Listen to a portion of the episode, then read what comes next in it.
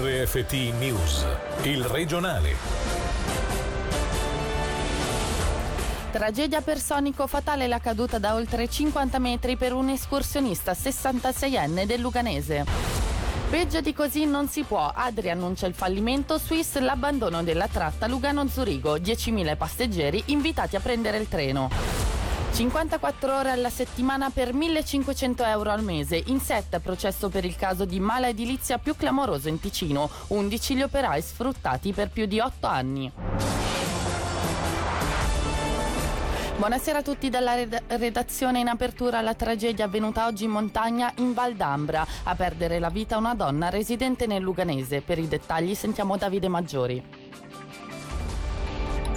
Poco prima delle 13 a Personico è morta una donna del Luganese. Come comunicato dalla polizia cantonale poco più di un'ora fa, si tratta di una 66enne che lungo un sentiero che conduce a un rifugio alpino è caduta per oltre 50 metri a 960 metri di quota. Per soccorrere l'escursionista invano è intervenuto pure un elicottero della Rega che non ha potuto fare altro che recuperare il corpo della donna senza vita. Sul posto anche il care team per prestare sostegno psicologico ai presenti.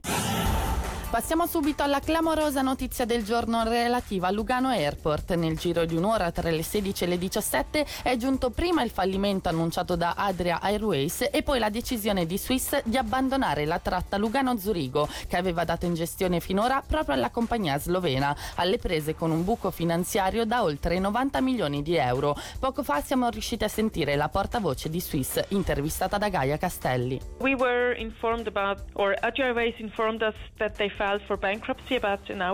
siamo venuti a conoscenza della bancarotta di Adria un'ora fa e ora ci stiamo concentrando sui nostri clienti invitandoli a viaggiare tra Lugano e Zurigo via treno. Questo è ragione del fatto che mancano compagnie aeree con i permessi e la preparazione necessari per rilavare la tratta. La strategia che vogliamo mettere in atto è di trasferire la tratta Lugano-Zurigo su treno, sia in vista dell'apertura della galleria di base del Ceneri, che supponiamo permetterà un risparmio in termini di tempo, sia per allinearci a politiche più ambientali per i collegamenti interni. Current climate discussion where we were asked to check our inland connections. Swiss infatti ha fatto sapere che i 10.000 passeggeri che rimarranno a terra verranno invitati a prendere il treno dal Ticino a Zurigo e mentre sono attese le reazioni della politica ticinese abbiamo raccolto quella dura di Marco Romano, presidente della Spasi, Associazione Passeggeri della Svizzera Italiana. Vergogna Swiss, spero che chi riceverà questo sms guarderà bene dall'utilizzare ancora Swiss nei prossimi anni, che tra l'altro il Swiss ha solo la bandiera che ancora concediamo loro sugli aerei perché di fatto è una compagnia eh, tedesca. Eh, un atteggiamento irresponsabile verso la Svizzera italiana e verso anche il passato di questa compagnia, un brutto ennesimo brutto colpo per Lugano, nei fatti si spinge la gente non tanto a recarsi a Zurigo ma a recarsi sempre di più eh, verso la Malpensa e questo credo che non sia né positivo per l'ambiente nel nostro cantone né positivo per i posti di lavoro nel nostro cantone nel nostro paese. Io spero veramente che adesso eh, si tiri una linea e eh, che i responsabili eh, dell'aeroporto si adoperino per trovare una soluzione per quei due voli di cui necessita il Ticino, che è il collegamento verso la Romandia, Ginevra e il collegamento verso Zurigo, ma non a favore di Swiss. È il caso di mala edilizia più grave mai emerso in Ticino. In sette sono finiti a processo per aver sfruttato 11 operai per almeno 8 anni, imponendo turni massacranti e taglieggiando pesantemente il salario. A rivolgersi al sindacato denunciando la situazione l'ex capocantiere Angelo Chiello. 54 ore di lavoro settimanali e 3.000 franchi in meno in busta paga o accetti o stai a casa. In estrema sintesi è la situazione che hanno vissuto 11 operai per almeno 8 anni sotto contratto con la Consonni SA di Chiasso al centro del più grosso caso mai denunciato di mala edilizia. Ai muratori, al posto di versare stipendi da 4.600 franchi, veniva corrisposto un salario da 1.500 euro al mese a fronte di appalti milionari. Il caso, segnalato dall'OCST sei anni fa, ha portato a processo sette persone, rinviate a giudizio esattamente due anni fa con varie accuse, tra cui quelle di usura e falsità in documenti. Oggi alle assise criminali di Lugano l'attenzione era rivolta in particolare su cinque di loro, il capo cantiere, il direttore amministrativo, il contabile e il dipendente della fiduciaria che gestiva il dossier della ditta di Chiasso, oltre che del responsabile dell'impresa. Quest'ultimo in aula ha negato tutto, dicendo di non aver ideato nessun sistema per taglieggiare gli stipendi. La procuratrice Chiara Borelli, nel corso della requisitoria questo pomeriggio, pomeriggio, come riporta la RSI, ha subito ricordato come la cittadinanza non debba essere ragione di discriminazione salariale e come la ditta, non potendo permettersi lavoratori svizzeri, si sia approfittata degli operai frontalieri con avarizia e brama per i soldi. Il dibattimento proseguirà e la sentenza verrà comunicata solo in un secondo tempo in forma scritta.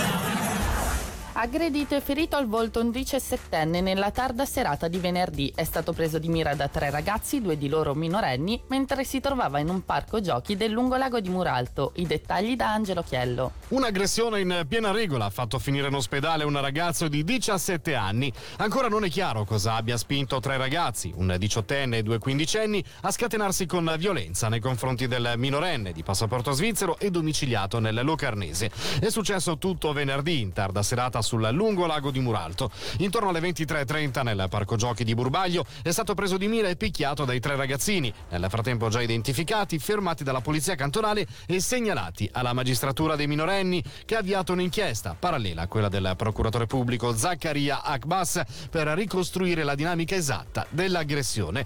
Il diciottenne e i due quindicenni infatti avrebbero responsabilità diverse. Nel frattempo le ferite riportate alla volto dal diciassettenne ne hanno reso necessario il ricovero in ospedale. Ha spacciato circa 3 kg di hashish e ne ha fumati circa 200. Condannato a 9 mesi con la condizionale un 46enne italiano domiciliato a Lugano. Sentiamo Alessio Ponflue.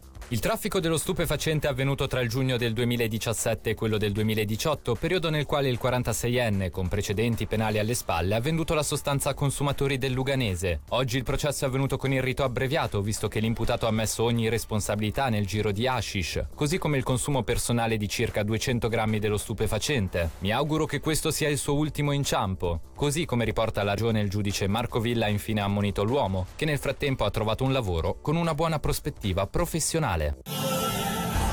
Ora le notizie in breve questa sera con Davide Maggiori. Infiltrazioni all'autosilo LAC. Stando alla RSI, sabato parte del quarto piano interrato si è allagato. Verifiche della città con i costruttori per un probabile difetto. A Manno e Muzzano arriva la posta a domicilio. Nelle due località le filiali saranno sostituite da questo servizio a partire da novembre. La soluzione è stata trovata in collaborazione con le autorità locali. Premio Innovation Radar Prize 2019 per la professoressa Anna Valente, responsabile del laboratorio Automazione Robotica e Macchine della SUPSI. Si tratta del riconoscimento conferito dalla Commissione europea ai progetti europei più innovativi. E per oggi dalla redazione è tutto. Buona serata. Il regionale di RFT, il podcast su www.radioticino.com.